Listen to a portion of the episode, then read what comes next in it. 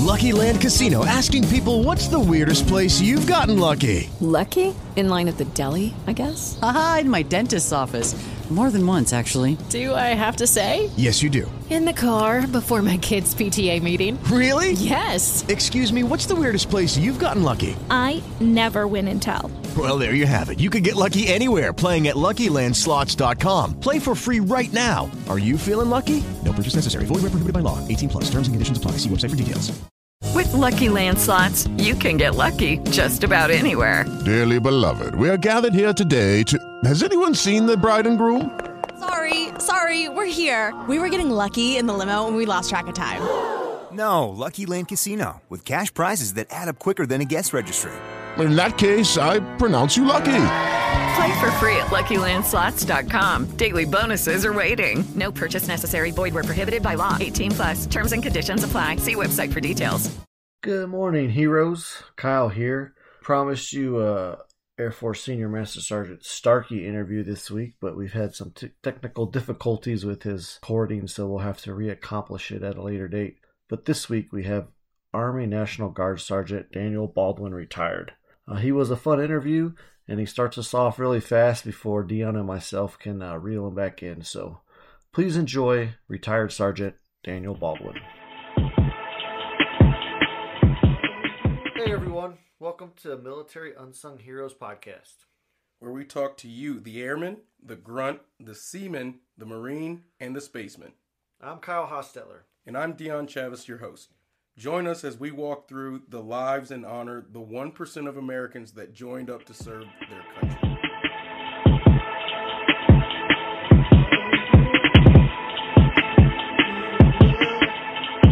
Hey, you made it? All right. There he comes. Hey! There he is. What's going on, gentlemen? Not much. I'm getting the volume right. Say something again. I said, what's going on, gentlemen? There we go. All right. How you doing, Mr. Baldwin? I'm doing all right. Sitting here and looking out up the top of this mountain. Nice. Where you at? I'm in Franklin, North Carolina. Same place Dom is. Oh, okay. Nice. Okay. Actually, I live about 20 minutes from where they live, but I'm in God's country. They live up there in the city. Okay. Cool. So we tried to get him on to try to three bang this, but he didn't answer his phone. So, God, I hope you don't, because he'll be trying to answer all these crazy stories. Bring up all this crazy stuff. Well, that's what we want. They're the good ones. Yeah. We want the good shit, man. Yeah. The problem you're out, right? So we heard that you're out, so that's the best way you can tell the good story. See, we've interviewed a couple people that are still in, so they got to kind of keep that shit. They can't tell all the real stuff that they've done. So, yeah. Well, that's what I told Dom. When he asked me about this. I was like, look, man, I ain't a cool dude like you, man. I didn't do real cool shit, you know, but the stuff he wants me to talk about, I was like, man, you know I can't talk about that stuff. So, but... Yeah, I mean, I could talk about some of it, I guess, but yeah, it's an honor, it's a privilege. I'm glad you asked me to be on. I'm honored to be here and talk, give my little bit of input about it, you know. And Dom was talking, you know, he wanted me to, you know, talk about the difference between being in the National Guard and full-time active duty all the way through. Nice. So I've been both. Dom's been both, you know. So it's a big difference between active duty and National Guard. You know, a lot of bad stuff. You know, rumors. You know how it is, but there's a lot of good stuff too. You know. Yeah. Well, let's start with introduce yourself. Tell us where you're from originally and why you joined the Army in the first place. Well, I'm from Otto, North Carolina. I born and raised. I've been 10 generations in this county. Spread all over, but I've been here all my life except for the Army. I joined the Army in 2003, went to Fort Leonard Wood, Missouri, MP school. I let the recruiters talk me into being MP, and then I also talked them into me going through the Christmas break. That's the worst decision I ever made. It is so freaking cold there. I mean, I live in the mountains. I mean, look, you can see. I'm up in the front, man. But that's a different type of cold. And then I thought that's the coldest I'd ever been until I've been to Afghanistan. And then I realized what cold really was. But yeah, I did that. I come straight back in 2004, did my train up, was supposed to go to Iraq the first time. And ended up not going on that trip. And then I did a lot of state active duty stuff. Did a lot of stateside missions, different things, riot control, guarding nuclear facilities. We done a lot of stuff. I didn't do all of them all together, but my unit did. Gotcha. Went to Katrina.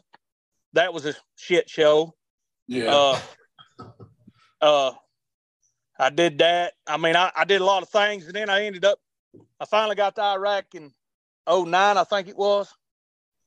And then I was there in 2009, and I was over in the prison where they kept a Deca 21.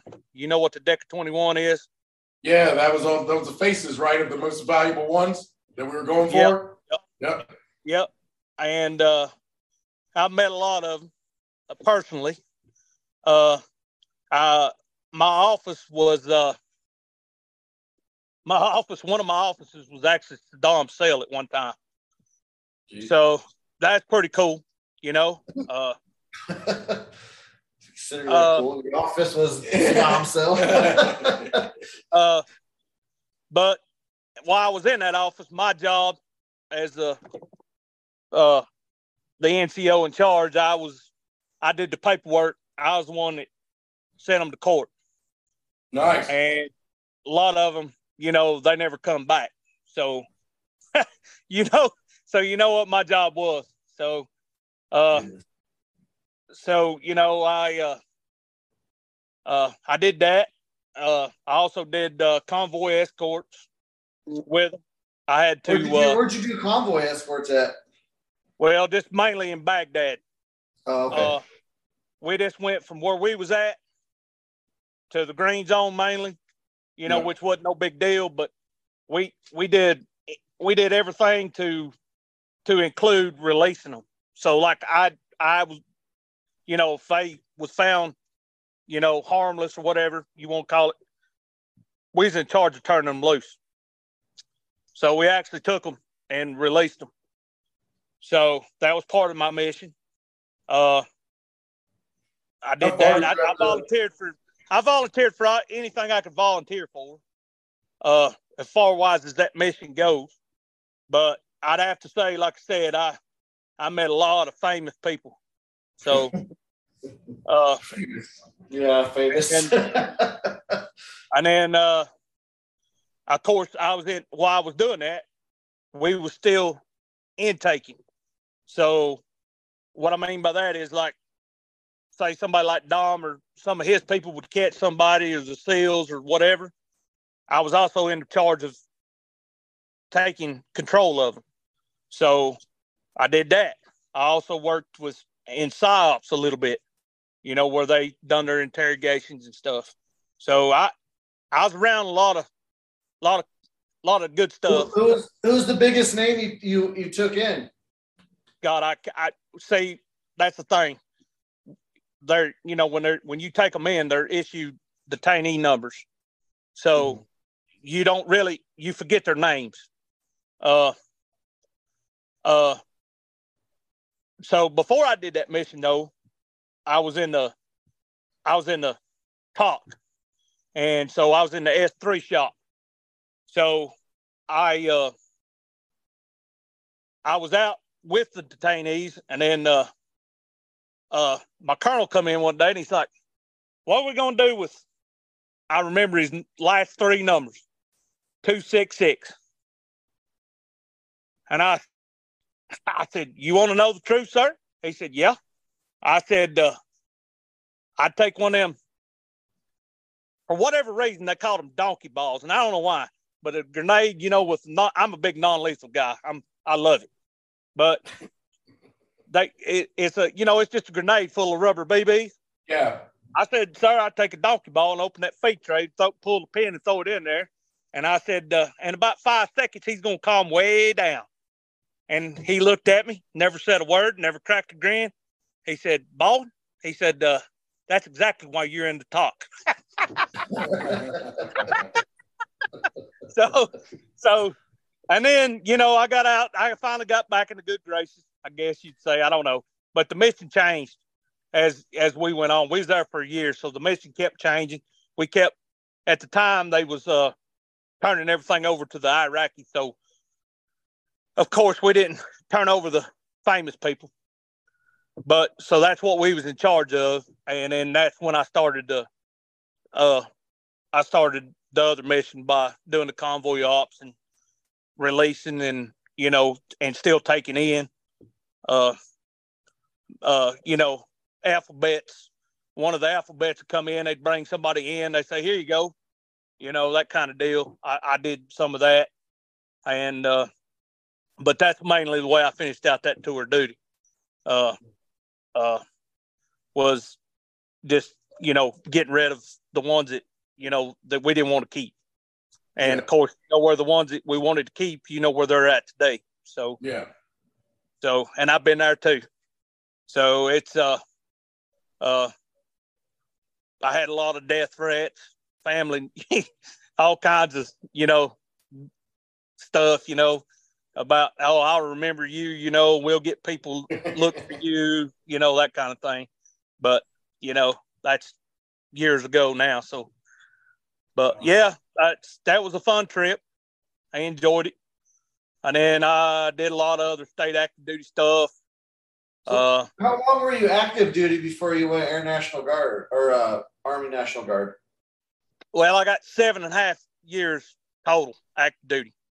Okay. I was technically, I was always guard, but with my deployments and everything, volunteering, yeah. It was with volunteering, I had lots of active duty. I ended up 7.5 years. Okay, so, guys. So, and then, you know, Dom makes fun of me because I make fun of him, talking about him being a special guy, you know, and all the cool shit he's done. He's like, well, you've got more ribbons and awards and patches than I ever had. So, but, you know, it's just because I bounced around because I volunteered, you gotcha. Know, and, you know, I've worked with all services, and some point in my career, it was a good time. You know, I don't regret what I've done. I don't regret my service. So, you know, and then I ended up medically retiring with 18 years. So, you know, I'm happy with that. So nice. I got tired of the politics and the way things are run now and how things go. You can't do anything without watching a 2-hour slideshow. I said, whatever do you know, mean? I don't know what he means at all. Like, no, what? Yeah. No. Oh, man. So I got tired of that shit, and I'm glad it's over with. So you were always North Carolina Army National Guard, right? Yeah. Always. Okay. Except, you know, when I was attached to an active duty unit. You said you watched over nuclear facilities. Where was that at? Well, you know, when I say that, it's power plants when it comes to the guard. Oh, okay. Yeah, but we have the same clearance. We have the same clearance as everybody else. So, there's a funny story about that Dom wanted me to talk about. So when I was in basic training, I broke my foot and done something to my ankle. So I was getting ready to be recycled. And but everybody else was out doing their thing, you know, whatever for the day, and so I stuck in the rear, and drill sergeants come in there and they said, hey, we got to take you somewhere. And I said, what? I was like, yeah, we got to take you somewhere. They're like, get in the back of this cattle truck. So you get in the back of the cattle truck. I don't know how the Air Force does. But, you know, they used them cattle trucks with the canvas covers and everything. So I'm back there all by myself. And we drive and we get out, and it's an old bandit school. And I thought, now what the shit did I do? You know, because I all I could think of, like, something fixing to happen, you know. So we go in there, and we walk down the hallway, and the guy said, sit here in this chair. I said, all right. He said, there's a woman come out here and get you in a minute. I was like, okay. And everybody left. I'm like the only son of a bitch in this building, literally. And here in a minute, she opens the door across from me. She said, you Daniel Eugene Baldwin? I said, yes, ma'am. She said, can you come in here just a minute? We got to ask you some questions.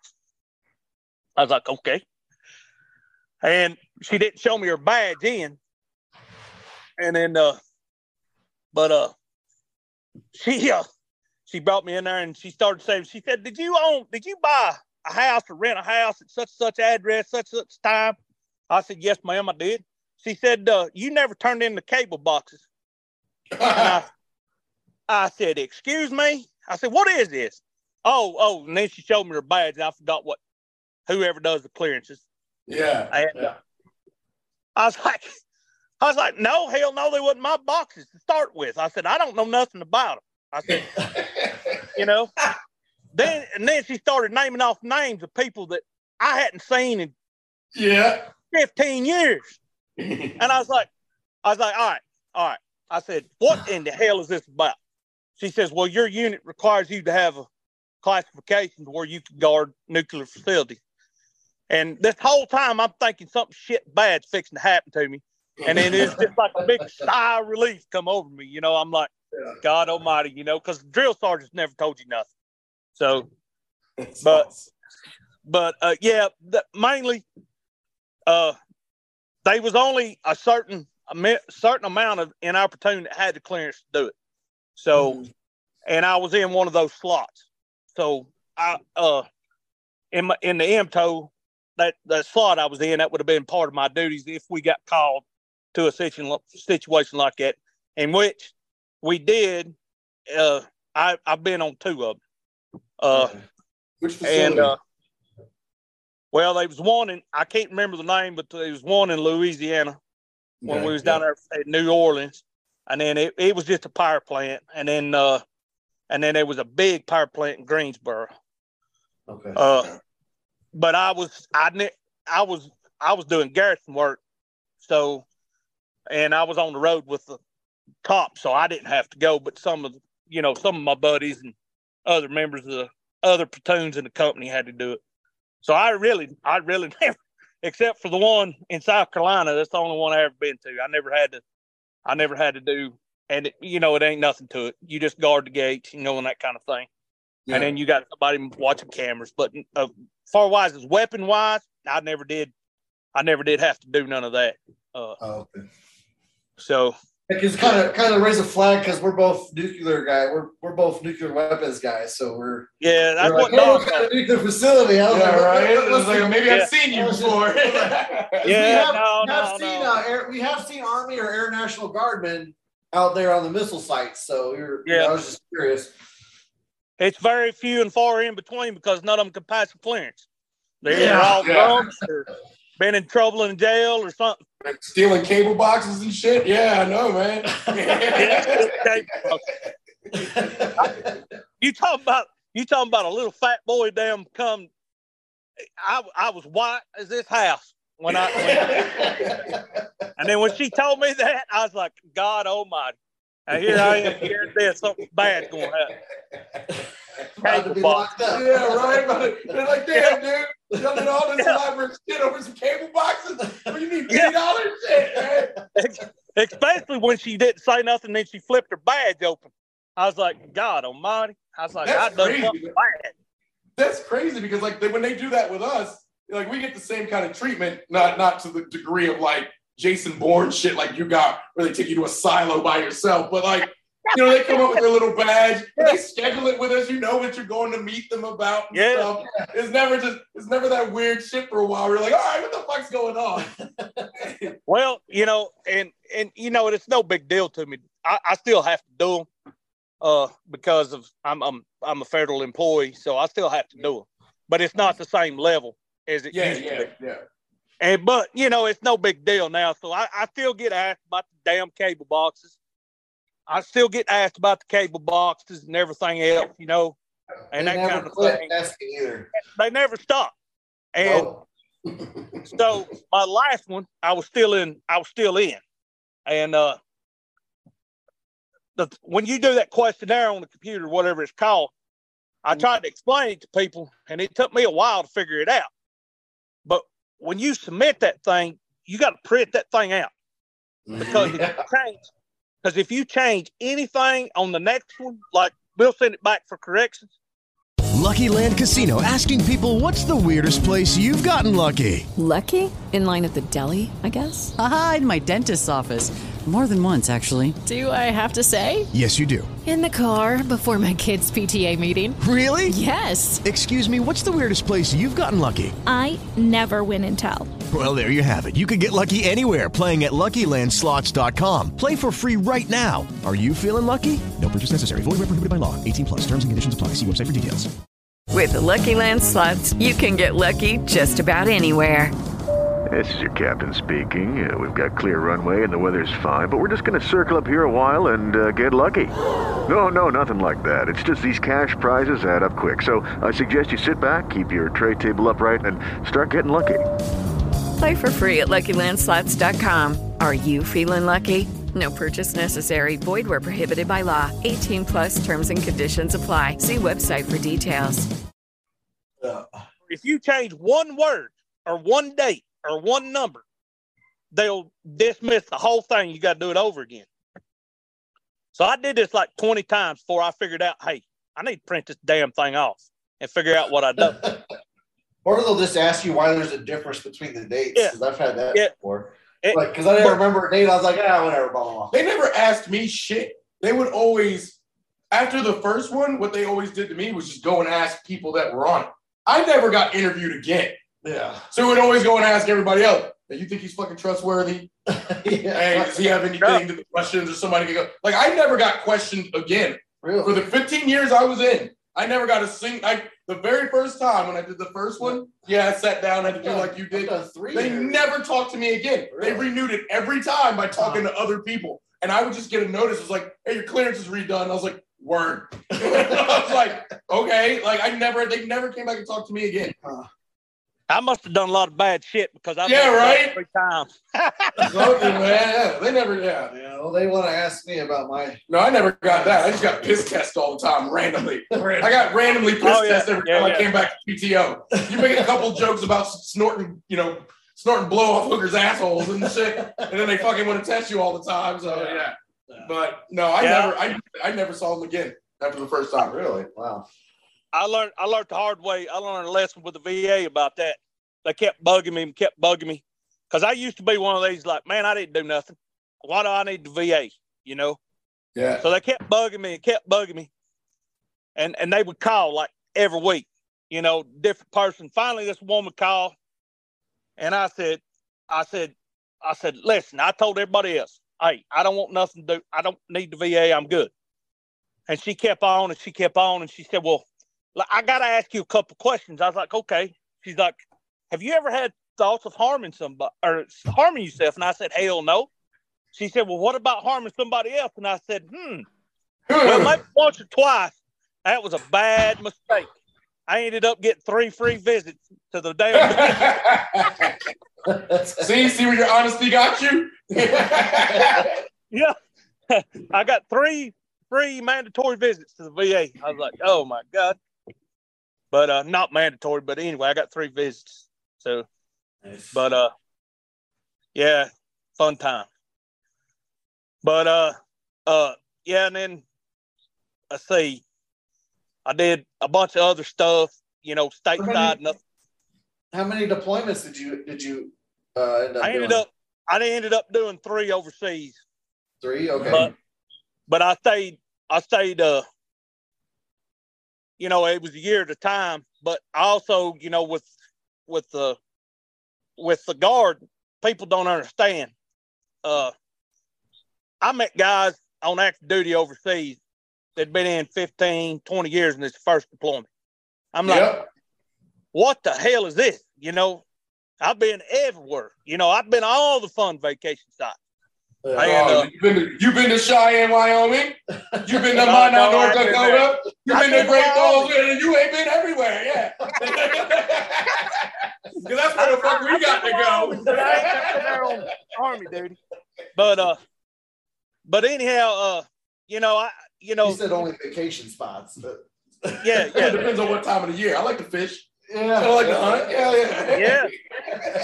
Yeah.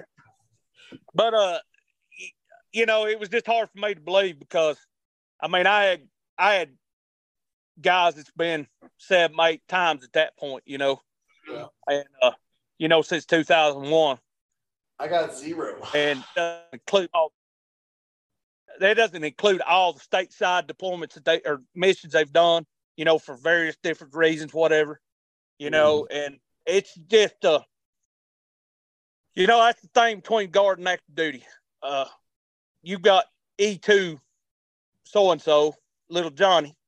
He's trying to work 2 jobs. He's trying to raise a family. You know, every other weekend or once a month, he's at drill. And then he's got 2 weeks out of the year he's got to be gone. And, you know, and he's trying to do this, you know, as an enlisted soldier. And, you know, then every other, not including all that, every 2 weeks you get called up for some stupid bullshit. Like, well, somebody wants to act a fool in Virginia. So we're going to ride a little bit up there. So we got to get you ready to go, you know, and you may or may not use you, but your ass is still sitting in some gym or some high school, sitting on a concrete pad, trying to sleep with all your gear on, waiting to go do something and never get caught. So it's a big deal. My unit is 90% divorced. That was the last number I had when they polled me. I mean, it's hard. It's impossible, really. Do you think the reason you got so many deployments and that kind of stuff is because of your career field? Like, against like, your deployments against other guard people who may have been like a specialty in something. Maybe is it because you were MP and you're like, you know, because everything needs security, whether it's, like you said, riot control, nuclear facility, whether you're out on a deployment, right, and there's a specialist out there that runs some kind of, you know, the weather guy, but then he still needs the security of an MP. Is it because of your career field? That's why? Well, I'll sum all that up in just very few words. If you ask anybody in the Army what MP stands for, their first response is going to be multi-purpose. Yes, yeah.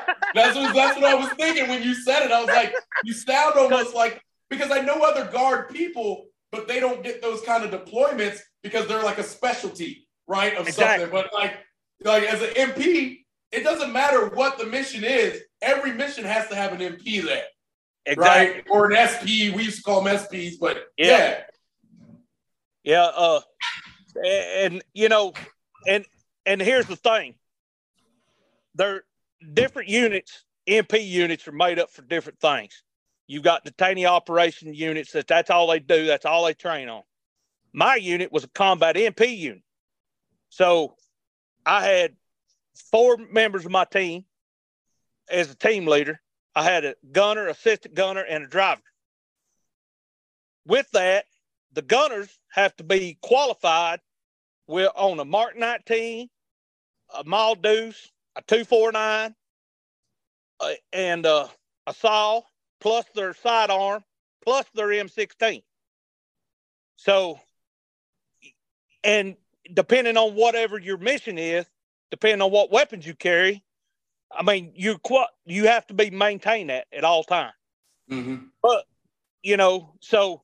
You know, you got units that's all they do is just, and they're called 31 Echoes in the Army, is detainee operations. But because you're a 31 Bravo, which is, you know, an MP, if you've got that MOS, you got to do all of them. Yeah. So you could be called up to do anything. So, you know, like I never worked garrison until I went to Afghanistan, ever. Never trained with it, never done nothing except for basic training. And then we get called up for this little special mission, and they was only going to take 30 people, and of course I volunteered. And because I wanted to go, because all my buddies was going. So, and then that's the first time I ever done that, you know. But it was cool. It's a cool experience. I was at Bagram, and you know, we was in charge of base security. Basically, we answered only to the 2-star. So everybody else hated us, of course. Yeah. But, I've been there. Yep. So, yeah, it was a good mission. Except the only thing I noticed between Afghanistan and Iraq was that them some bitches over there can kill you. They know how. You know, they ain't fucking around when they try to kill you. So who's not fucking around, Iraq or Afghanistan? Afghanistan. That was my experience. But yeah, now, we trained Iraq, so they don't got to kill nobody, huh? Well, no. I mean, you know what I'm saying. I mean, they. Yeah, I mean, it was dangerous. Don't get me wrong. I wasn't in Fallujah. I wasn't in none of that. I didn't do none of that shit over there. So, but what I mean when I say that is like, we got rockets at least every other day. We got mortars at least every other day. You know, and sometimes it's all three at the same time. Sometimes they would try to breach the perimeter somewhere at some time in the process. I mean, they worked at it. I don't know how many civilians that died. I don't know how many civilians that got killed while I was there. I don't know how many service members got killed while I was there, just from rocket attacks and mortars. Where was your post during that? Like, what did you do when those attacks were coming on as an MP? Was that when you were doing the jail stuff, or were you actually like? No, because we had base security. We was in all the compounds. When I was there, at any one point in time, they could be up to, and it was probably more, they could be up to like 40,000 people on the post that day, at any given day. That's third world nationals. That's U.S. troops. That's European troops. Whoever was there. At any given day, there could be up to 40,000 people there. Plus, then you got whatever the Air Force is doing. All these flights coming in and out. The Air Force MPs was in charge of only the airstrip, and we was in charge of everything else. So, it was, and then that included the, you know, any perimeter, anything inside the walls. So, and then the Air Force had the outside patrols, and then some of our guys got to go do that. But because I was in pretty much a leadership position then, and because of the job I had, really, some of our guys, some of our younger enlisted, they got to do the outside patrols there, you know, but I never did get to go. But it was just, you could just tell the people were different. The third world nationals, you know, the locals, they was all different. You know, you could just tell. I mean, like I said, in their attacks and everything they done, to me, it was, you know, they was way more trained, you know, and supplied, you know, for weapons and that kind of thing. We used to watch them. They had this, they'd set up mortar tubes and we could watch them. And we'd watch them in the middle of the daytime, and they would take them tubes and fill them full of ice, and they put the mortar in it. So about, you know, dark or a little after dark, when all that ice melted and that mortar fell down the tube, it went across the wall. But you couldn't do anything about it. You couldn't do anything about it unless they actually shot it. If they actually shot it, then you could do something. And they knew that. So it was a delayed attack. They could go set it up, leave, and be good. You could watch them set it up. That's insane. Yep. Why wouldn't they send anybody outside the wire after watching them set it up? So how long did they sit with it? Right? So if they put it in there with ice and delayed and say it took it 2 hours to go off. I'm just picking a number. And when did they leave? Like immediately after setting it up, or did they sit there for about an hour and 30 minutes? Oh yeah. yeah. I mean, and you know, I've got y'all a little confused. Now they did send somebody out there if you watched them do it.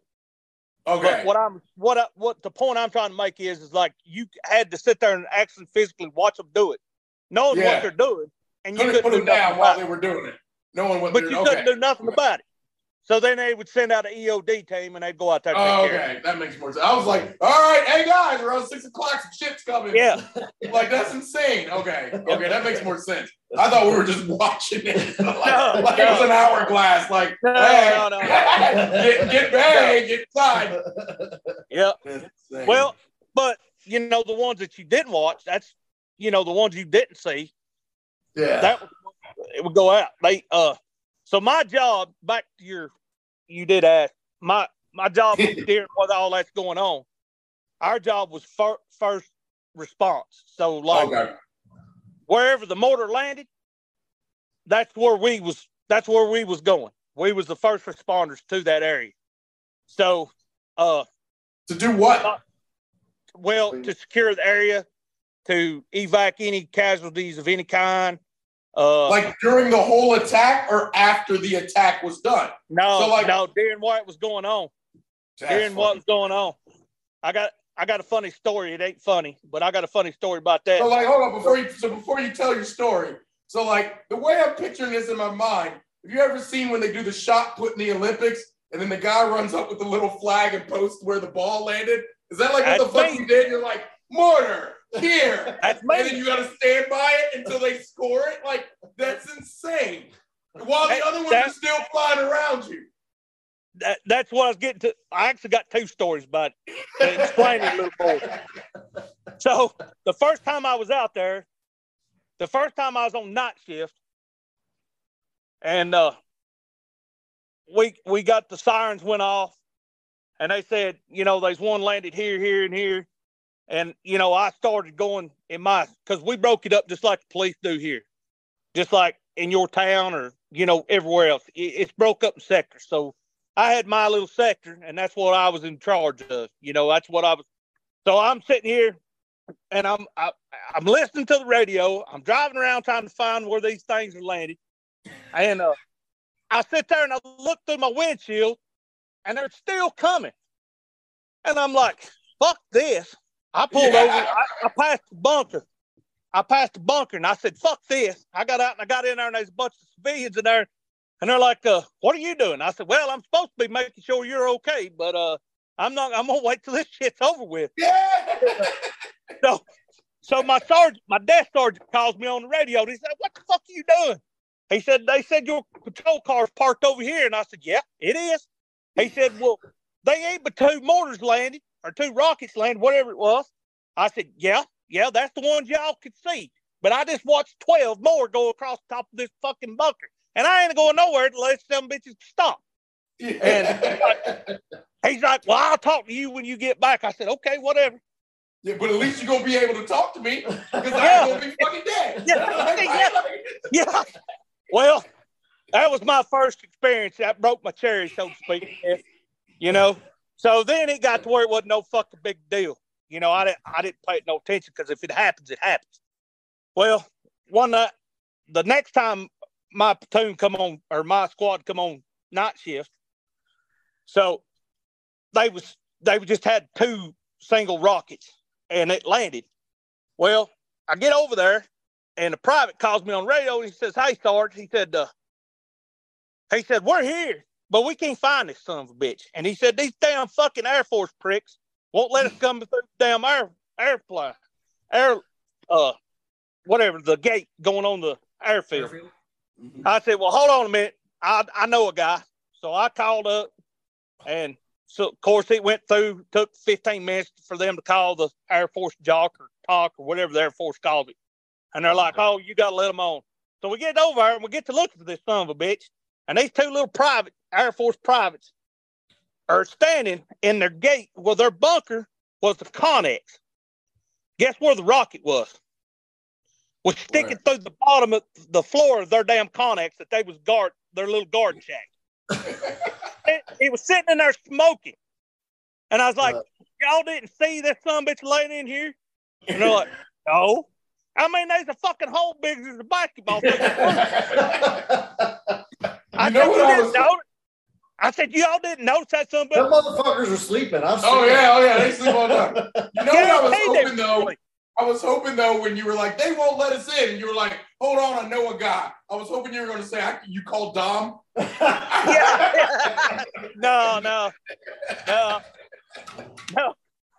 But I knew a guy up in the Air Force. I knew a guy up in the Air Force top, and he happened to be on shift, and so I just called him. I was like, look. Will you call these two little pricks and tell them we need to get in? We have to get in. And then we get in. We spend 45 minutes looking for this son of a bitch. And then one of my privates just happens to go in their little fucking guard shack, and the son of a bitch is sitting there spinning, or wasn't spinning, but it was smoking. It's about to go. Fucking get out of here. EOD needs to come right. This bitch. What did you think this was? It was funny shit. You made a wish that it was a falling star. Yeah. Yeah. I don't know. Air Force cops are the same everywhere. Yeah. They're sleeping like that's shit. I don't know how that hole got in the roof. Special police. There's special police for a reason. Forces. Hello, it is Ryan, and I was on a flight the other day playing one of my favorite social spin slot games on ChumbaCasino.com. I looked over at the person sitting next to me, and you know what they were doing? They were also playing Chumba Casino. Coincidence? I think not. Everybody's loving having fun with it. Chumba Casino is home to hundreds of casino-style games that you can play for free anytime, anywhere, even at 30,000 feet. So sign up now at ChumbaCasino.com to claim your free welcome bonus. That's ChumbaCasino.com and live the Chumba life. No purchase necessary. VGW. Void where prohibited by law. See terms and conditions. 18+. But, yeah, it was good times. I got there. Y'all remember, you remember the plane that crashed with the MRAPs and blowed up? Did y'all ever remember seeing that on the news? I did. I don't remember. I got there like a week, 2 weeks, or 3 weeks right after that happened. So when I got there, damn, they still a charred place, you know, big as a damn 3 football field, you know, where it burnt the asphalt and everything when it blew up. And come to find out, they held it back and didn't say nothing for a long time. But what happened was when they loaded the MRAPs in the aircraft, they didn't have them strapped down right. Mm-hmm. So as soon as it took off, it got to the end of the airfield. That's when that's when it started falling. But if you get time, sometime Google that video. It's on YouTube, and it was a wicked sight. But to actually be there and see the hole in the ground when that sumbitch blowed up, it was a bad deal. It was a bad deal. I actually got a guy that works at my headquarters in Roanoke. He was actually on the perimeter road when the plane started to fall. And I thought, what's the chances in hell? I mean, you've worked together for all these years. And one day you just start talking about Army shit and you say, oh, I was there. And, you know, it's like, what kind of fucking chances is that? You know? Yeah, that's crazy. It's crazy. But, so you mentioned being, you know, working guard duties and then also going into leadership. So what's the leadership? How does the rank structure work and how do you get rank on the Army National Guard? How does that work? Well, it's pretty fucking simple. You got to wait for openings? You wait for somebody to die. That's what I always hear. Yeah. Well, it used to be that way till 2001. And when 2001 come, every son of a bitch you could find was finding some kind of medical retirement or some reason why they couldn't be in the Guard no more. Yeah, right. Yeah, 9/11. Oh, my knees hurt. Yep. Yeah. Yep. When 9/11 happened, it was a mass exodus. I mean, and it was, I don't know about other states, but in North Carolina, it's like a fucking ghost town. And then that's why we had so many fucking privates. See, when you come back off, I think it was a year. When you come off of deployment, you got a year they can't touch you. I think it was a year. Maybe more than that. But I know it's at least a year. But as soon as that year was up, if a unit was getting deployed and they needed your ass or whatever, your ass was getting transferred. So you know, we had several guys that had back to back deployments, you know. So, and then that's, you know, that's what I say, you know, it people don't understand, you know, it's hard because you come home off the deployment, you get whatever leave you've got, you go back to work, you just start getting back into fucking work. You start getting back into normal life. You know, mama's been the boss the whole time you're fucking gone. You change everything at home when you show up. And then you get a fucking phone call one day and it says, you've been transferred. Well, what? Why? Well, this unit's deploying. They need you. So, you know, so, you know, I just went ahead and volunteered. I tried to, you know, pick and choose. I knew, you know, I started my network, you know, and, you know, hey, I like these guys. You know, these guys, if I have to go down range, these guys I'm going to go with, you know. So I tried to avoid all the bullshit, you know, deployments with people I didn't know, I didn't trust, I didn't know anybody there. You know, I tried my best to avoid all that shit, but it happened to a lot of guys. And basically it was a lower enlisted. It was the people that didn't have a voice. You know what I mean? They didn't have rank to, you know, talk about it. But as far as getting a rank and from talking with Dom and other guys we hang around with around here, you know, that was active duty their whole career. And the Guard, they don't give a flying fuck if you can shoot, communicate, move, and communicate. They don't really give a flying fuck about that. As long as you've got a 300 PT score, you can be Sergeant Major of the fucking Army National Guard. That's all they give a fuck about. They don't care about nothing else. They don't give a damn what you've done. I know guys that are never been deployed that are E7s, E6, E7, E8s now, you know, and they're in charge of whole companies, platoons, you know, sections. I mean, it's fucked up. And then going back to them, you couldn't fucking mop the floor without watching a fucking 2 hour slideshow. I said, fuck this shit. I'm done. Paperwork. I was what enlisted rank did you medically retire at? E5. E5? Okay. I ended up being an E5 because I never did. Every time I went to school or I had a slot to go to school, that's another thing. You have to meet your school. So, you know, Billy Joe over here that's married to his sugar mama, anytime a damn school dropped, oh, I can go. And he can fucking go. See what I mean? Okay, gotcha. So you could have just dropped Pat and go because... No. I got three fucking kids and a damn money-hungry wife. I got to work. You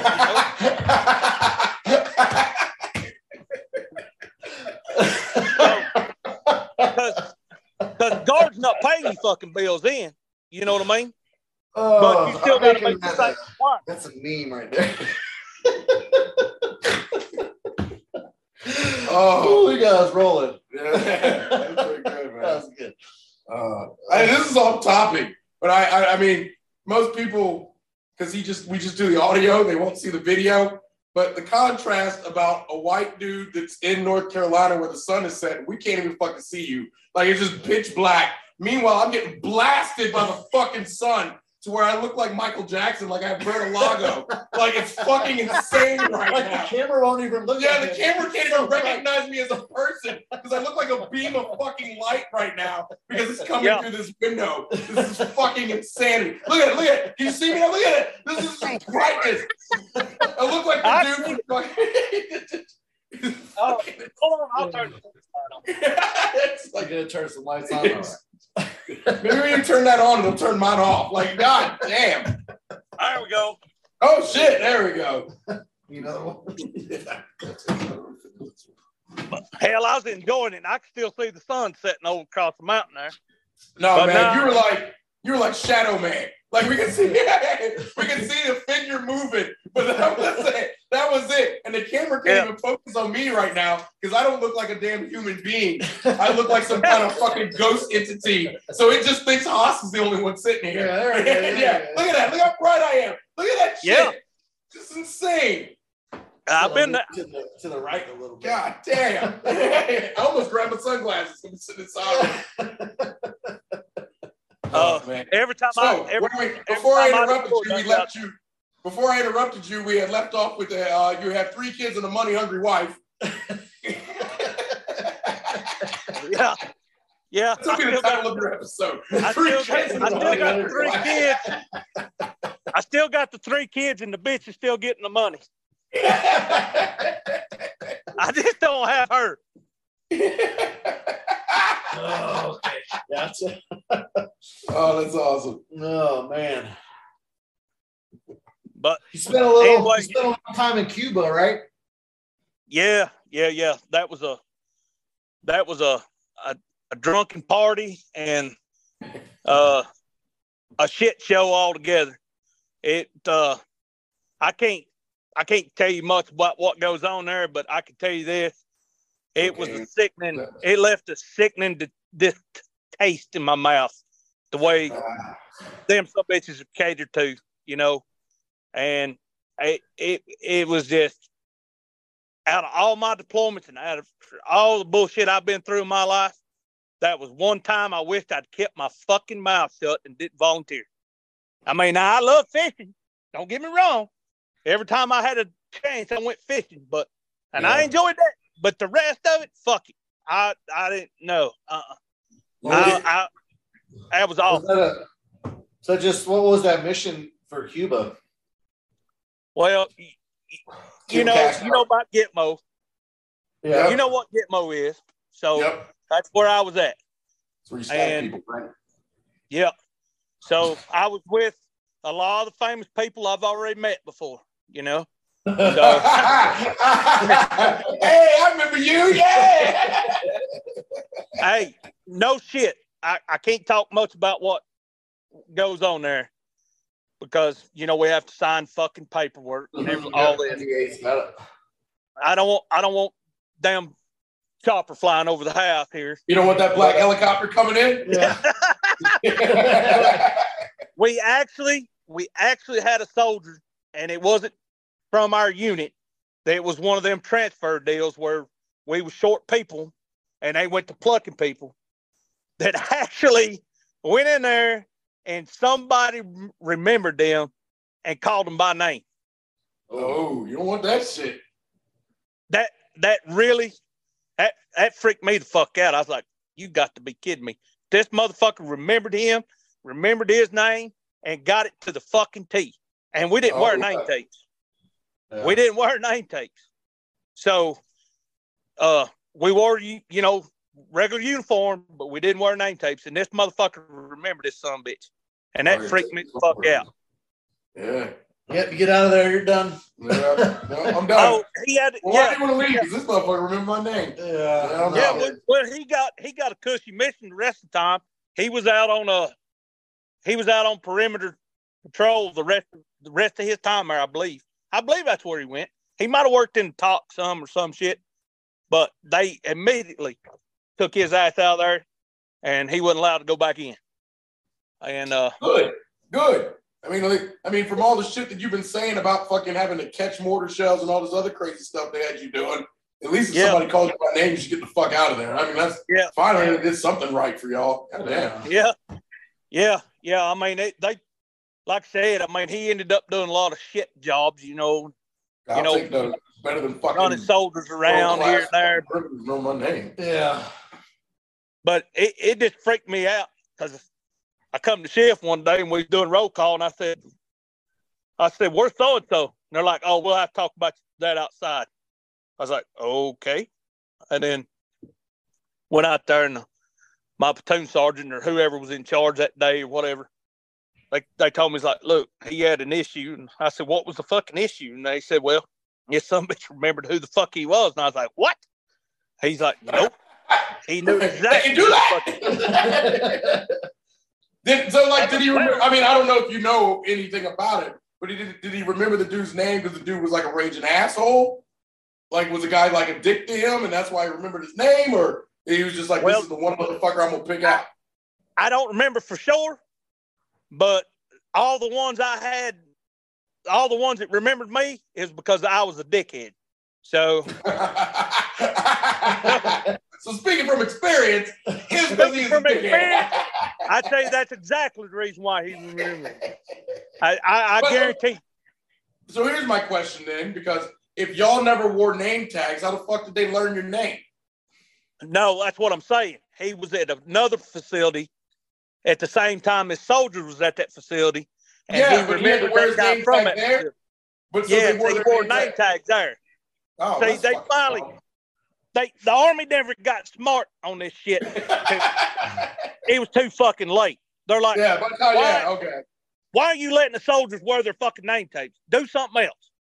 Yeah. And so I figured that was some protocol that was already in place way before fucking Guantanamo. Okay. I thought that was shit that you would have put back in Vietnam. Goddamn. Yeah, right? Yeah. Yeah. So, I mean, it's like, and then finally somebody had enough sense to say, hey, why are we making these motherfuckers wear their names? That's not right. Mm-hmm. So, you know, and that was the first time I never knew it till we got ready to go down there. So, and then once you got signed that number, whatever your number was, nobody else is ever, like my number, as far as I know, nobody else is wearing my number. My number's my number that I still have. So they changed the numbers. And you, again, they keep changing the fucking numbers around. So your name tape on your chest is just fucking, I forgot however many numbers it was. It's like 8, 9, 10. You know what I mean? So as far as I know, they don't issue the same number again either. All right. So the Army got smart, took your name off, and then made sure that they put your home address and your social security number on there for the criminals. Well, the fucking Navy special ops, you know, community, they never did do that fucking shit. And then finally, somebody finally said, well, why? If we're not doing it, why are you making these sumbitches do it? You know, because the Navy's name is on their ass. Yeah. We've had this discussion before. The name's on the butt. So, I mean. Oh, me and Dom, we have a field day with our Navy buddies here. Yeah, they get sensitive. We crack them jokes all the time. Oh yeah, but, we found out we interviewed a dude probably about a month and a half ago. And we asked him, do you like being called seaman? He was like, no. It's sailor. So you want to change our intro, by the way. No, I want to change it. I want to keep calling him seaman. Well, then we should and I'll make sure I'll change seaman. I'll change it. Then it should be all derogatory names like chair force. Seaman, I'm good with it. Chair force, seaman, grunts. I don't give a damn. Hell, I never they three people I learned real fast deploying. There's three people you don't piss off. That's the man giving you the ride there and back, the man that's going to feed you, and the man that's going to supply you. So I never cracked too many jokes on the Air Force guys because at some fucking point I needed a ride. You know what I mean? A ride and supplies. The Air Force is two of them. Exactly. Yeah. Exactly. The only time I ever give them hell was their damn police. That's the only time I ever give them hell. Their damn, what is it, SF? Oh, yeah, all right. SP. Don't worry. We rag on our own SP. They trash. Like the rest of the whole Air Force rags on their own cops. Yeah. Oh, yeah. Hey, when did it change from, didn't it used to be SF? So when did it change from SF to SP? No, I think it went from SP to SF, actually. SP, so I dated myself. There used to be security police. Yeah, now security forces. Yeah. Yeah, because I guess that made them seem tough. Force, you know, whatever. Yeah, Last time I seen them, that's what they was wearing. That's why. But I remember when they was SP too, but I couldn't remember which way they changed it. So, or when. But yeah, they was something else. They was a special kind of people to work with. I found one night they let a truck come through, and I had to. Part of our job too, we would the convoys coming in would bring in, you know, the local people, everybody, their trucks. We called them jingle trucks, you know, and so they had their own little compound, but our job was to go through and spot check them, you know, and stuff. And I found this shit one night. Again, I think some bitches would sleep at the gate, or they just waved the some bitch through. They didn't want to check it or whatever. And the sunbitch didn't do much to try to hide it. But I found a bag of something. It was like 5 pounds, and it looked like meth. It tested positive for meth, and these somebody like just let you know. Like, but it was dog food. Yeah. That's awesome. 5 pounds? That's a big ass bag. Jesus. It's a big, I'm telling you, it's a big taped up bag. 5 pounds, when big I cut ass it bag. Open, when I cut it open, I was like, where is your fucking glove? I didn't have nothing on. I was just like, what the fuck is this? It was just laying on his trailer. I was like, what the fuck is this? And he drove through the gate and shit on it.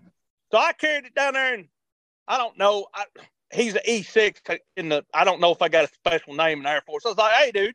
I kicked his fucking door open, throwed it on his desk. I was like, look, what's your privates doing? He said, what do you mean? I said, this son of a bitch just come through the gate with this laying on his trailer. He's like, oh, it ain't nothing. I'm like, okay, it's 5 pounds, at least five fucking pounds. I said, it smells like fucking crack. It tested positive for fucking crack. So I guess, by God, it must be a duck. God. That sounds about right.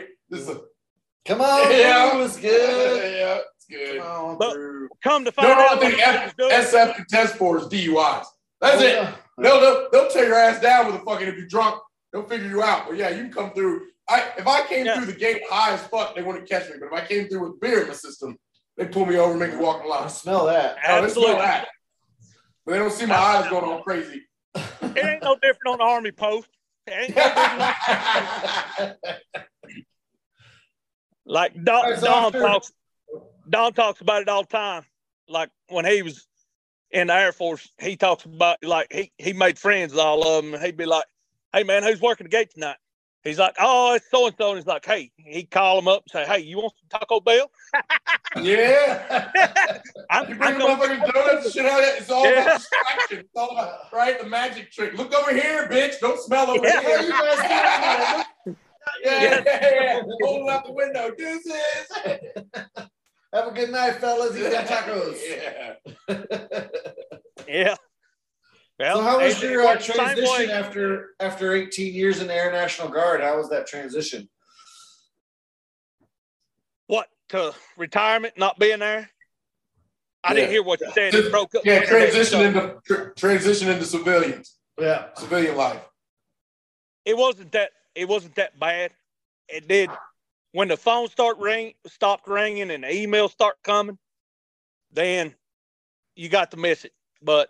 My problem is all my dear friends and all, people I'd made friends with over the years, all of them had retired. And, some of them had 23, 25 years, 27 years. They'd been there a lot longer than me. They had active duty prior to coming to National Guard or whatever. And all of them retired. And then, see, used to, when you deployed, and you answered all them fucking questions, like, do you drink? Do you smoke? Do you chew? Do you do all this? It's like, no, and you could get by with it. Well, the last time in 2014, when we come back, me, my platoon sergeant, two of my other squad leaders, and a couple of other people, we come through and they picked us out and they said, you's got to go over here to the medical place again. I was like, fuck, I done been through medical. I'm good. I'm going to go home, I'm like, I'm going to get ready to get the fuck out of here, And so we get in there, and we go in the cubicle, and they got two computers. This one's got all your VA shit on it that you've claimed at the VA, and this motherfucker's got what you've told the Army, and it don't match. So that's where a lot of people get caught up now. You can't hide that. You can't come home and go to the VA and say, well, I need some medicine, for this or that, or I'm having trouble with this or that, or God forbid you tell them you've got any kind of PTSD. And, cause that's an immediate fucking no-go. You're fucking done, and then when all that bullshit started happening, everybody was retiring and people's fucking going AWOL, fucking quitting, getting out. And like I said, to check out a fucking mop, you got to watch a 2-hour fucking slideshow. It's like, fuck this shit, I'm done. you know? And I was just like, fuck it. You got to, because I'm sure somebody drowned in the fucking mop water. Oh, yeah. So they gotta have that's why there's a briefing and a video about it. Absolutely. Some fucking millennial drowned in the mop water. Yeah. Yeah, absolutely. It's like a fucking stress card in basic training. Or I heard about that. The bleach fumes, and that's why you have to watch the stress card. Hey, dude, you get too angry at me. You get too angry at stress card. You come down. Yeah, exactly. Exactly. I'm being deployed. I have my gun. I have my grenades. Where is the stretch card that I can hold up when they start shooting at me? Can't get too stressful. Oh, that's great. Yep. So I got a question for you. It's going to be pretty dope because it's a callback. He loves callbacks, and it's going to make it really awesome for him to edit. So why the fuck did you join? Which was the very first question that he asked you. Never answered it. So like, were you like, was it like family thing? I'm leaving this at the end. Oh no, it's gonna be great. So why did you join? 9/11. Okay, that's a good answer. Short. Well, it's true. It is, and because I had so much personal shit going on. And I may or may not have had to go to a different state a time or two or three and pay different tickets for this, that, and a third. But I ended up, it took me from 9/11 to 2003 before I actually got into basic training. Okay. Oh, yeah. So I had all my buddies done been and gone. They're already, I mean, hell, every one of them was on the push to Iraq. And my sorry ass is still trying to get fucking basic training. So, and I didn't care where I went or what I done or how I done it. You know, I could have stayed active duty. I could have done whatever I wanted to do because at that time I didn't give a fuck. It taken everybody. Yeah. I mean, I had an old dude that was 36 years old in my platoon in basic training. He's 36 years old and barely could fucking walk, and they still took his ass. You know, so. I mean, you got to understand, man, you can barely walk. But, I mean, it takes 2 years for them to clear you when you're still in cable boxes. So you got to return that shit. You know, after I got done with basic training, I had to go back and clear that up with that fucking cable company. I tell y'all that. I had to go back and clear that shit up when I finally got home. I had to go back and clear it up before I got my clearance. You tell them to keep your name out their fucking mouth? That's what I would call you. Keep your fucking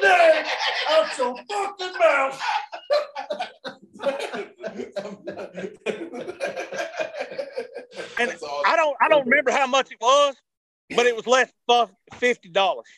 That's how much it fucking old. What happened was when I bought the house, the guy was renting it. And so the renters had the cable box, and they left it. So, he left it.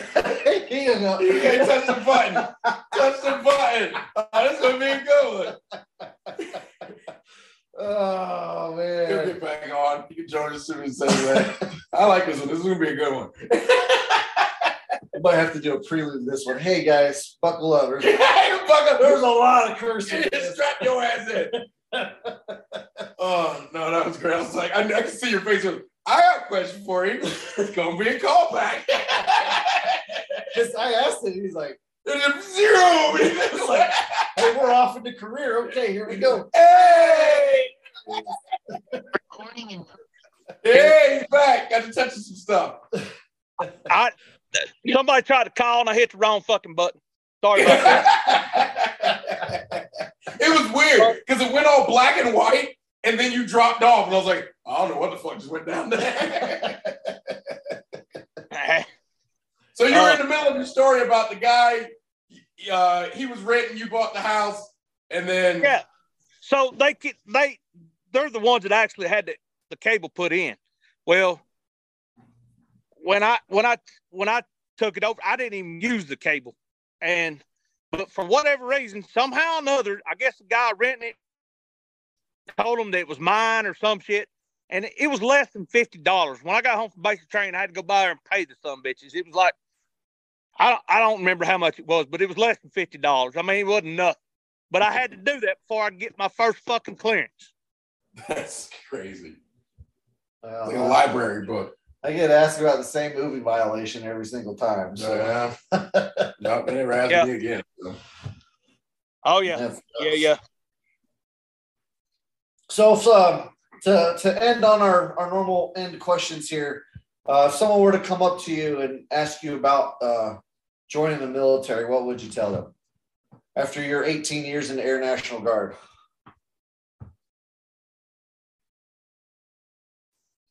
The honest truth. Army National. I was trying to figure it out. I get, Air Force. Yeah. We're always biased to the Air Force. Biased. They're not in the air, then what the fuck are they? I would tell them if they had to fucking go, be honest, the honest God's truth. I'd say if you had to fucking go, go active duty and go Air Force. And the reason being is, at least you're going to get to see some shit other than fucking desert or fucking jungle somewhere. Tell them not to go missiles then, because you won't get to see shit. I mean, I didn't see desert, but I didn't see shit. Yeah, we saw a lot of tundra. Empty fields. Well, and the other truth about it is if you become an airplane mechanic or you become, all this other stuff that Air Force offers, you're going to get a fucking job. You can use it on the outside. That's the key shit right there. Or go to fucking Coast Guard because they belong to Homeland Security and you stand a better chance when you retire or you get out. You stand a better chance getting a job doing whatever it was you was doing. Oh, nice. We need to get a Coastie on here. I want to talk to a Coastie. Yeah, it's I'm gonna tell you right now in Cuba, them some bitches is badass, and they've got fucking boats now that the fucking Navy don't have. They got more fucking. I can't imagine the type of tour it is to go to Cuba to catch all those drug runners coming into Florida and shit. Man, just fucking man. On the water. I didn't know till the other day, and Dom and Justin was talking about it. But the fucking Coast Guard. Well, I did too because I did know some guys in Afghanistan because I worked with all the fucking everybody that was there pretty much, and. But I did know some guys there, but I didn't realize to the extent of what they do. But they've got their own fucking pretty much special that do that exactly what you just said. You know, all they do is damn take down submarines and drug running boats and shit like that. So they got a pretty badass program, Yeah. So I mean, there's a lot of things to do other than working on a cutter or whatever else it is they do. Yeah, we had a Navy guy who told us, he was like, man, Coast Guard badass. He was even as the Navy was like. Yeah, you just mentioned him, Justin. Yeah. Oh, was that Justin? Yeah, he was the one who was like, man, the Coast Guard was the shit. So, like, yeah. So we've been, ever since then, he's been trying to find a fucking Coast Guard guy, so. Yeah. Oh, so he was the one who doesn't like to be called seaman. Yeah, Justin. So make sure you call Justin a seaman. He does not like that. No, hey, man, Dom, tell him what worse than that, buddy. That's the least. That's the most tame thing that we could call him now. Okay. If you called him seaman, he'd be like, all right, I'll take that one. We give him a hard time. He's pretty yoked, man. Yeah. I really don't understand why he still wants to be friends with us. I really don't. But he moved to the mountains, and there's hardly any retired Navy. Well, my mama's stepdaddy was in Pearl Harbor. But it's very few that you find around here that was in the Navy. Very few, very few. So, but we enjoy picking on him, and like I said, we give him a lot worse jokes than that. Nice, Dan. Well, man, it was awesome talking to you, getting to know you, and listening to your career. I enjoyed it a lot. We had a really good time. Yeah, one of our more lively interviews we've done so far. So. Yeah, man, it was super entertaining. that gap when you dropped and got back on, we were like, oh yeah, this was fucking fun. Yeah, I've enjoyed it too. And like I said, man, it's an honor just to be asked to be on it. You know, I'd love to be able to go into a lot more shit that I was done. You know, but like I said, I don't care to fool with the government in any way, fashion, or form, other than I'm fixing to retire. We try to stay outside that classified realm. Stay out of that shit. You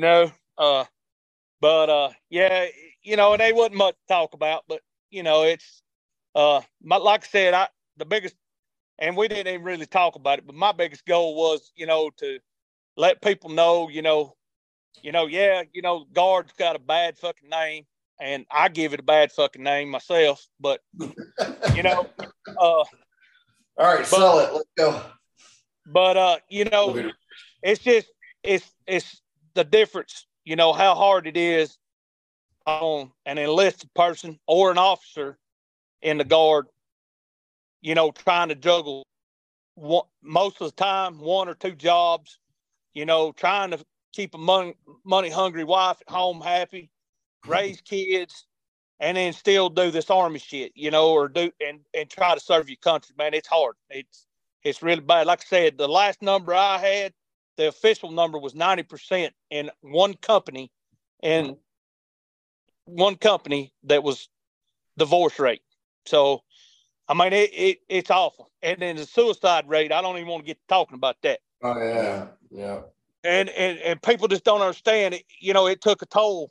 This 20 years of war took a toll, you know, and they've lost all their experience, and, you know, they're pretty much rebuilding.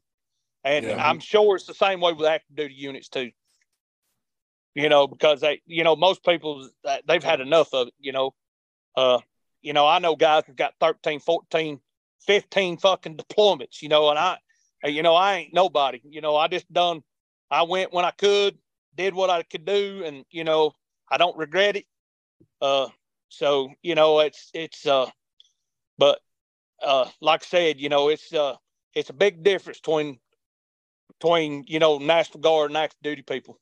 And, and it's really hard on them, and it takes a lot of toll. It takes a lot of, I don't recommend anybody do it.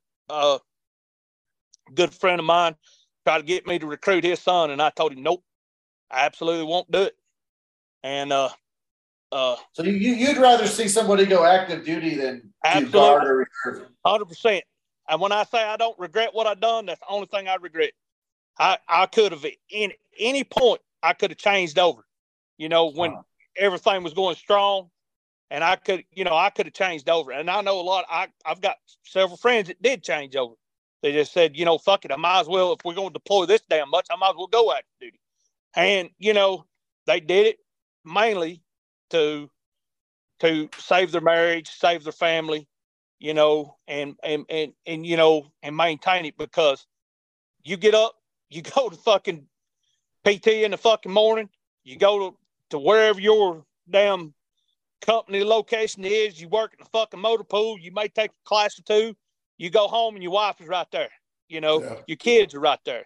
Your kids is took care of, your wife took care of, and, you know, you don't have to worry as much about, well, fuck, I got this boss is pissed because I got to go fucking drill this weekend, and this fucking boss is pissed because I can't go, and, you know, or whatever, you know. So it's a big damn difference. So well at least there's legal things that they can't fire you over that stuff. So yeah. But, you know, I don't know about where y'all live, but here in North Carolina is the right to hire, right to fire. And Georgia's the same way. And what I say by that is, if you're late one fucking time, it don't have nothing to do with your fucking guard. They'll use that as a reason. They'll use that as the reason. They're really just mad that you're fucking on guard. Yeah, yep. And I didn't talk about this either, but there was a period between 03 to 09, I couldn't buy a fucking job. I couldn't get nobody to hire me, even though we hire veterans. or we'll hire a servant, you know, whatever. Fuck that. Them sumbitches wouldn't even talk to you. They wouldn't return your call because they knew that, hey, this sumbitch ain't going to be here, but this sumbitch ain't going to be here but about, you know, 3 months out of the year, you know. So I mean, it's tough. It's rough, yeah. Well, I made it. So, and just drive on. Wake up in a brand new world every day. Like Joe Dirt says, keep on kicking on. Keep on kicking on. All you do. All you do. Well, all right, Dan. Well, appreciate your time and thanks for talking with us. Absolutely. Again, appreciate your service. Salute to you, sir, and salute to y'all too. Appreciate y'all, sir. All right, we'll talk to you later, man. All right, man. Y'all have a good one. You too. Thank you.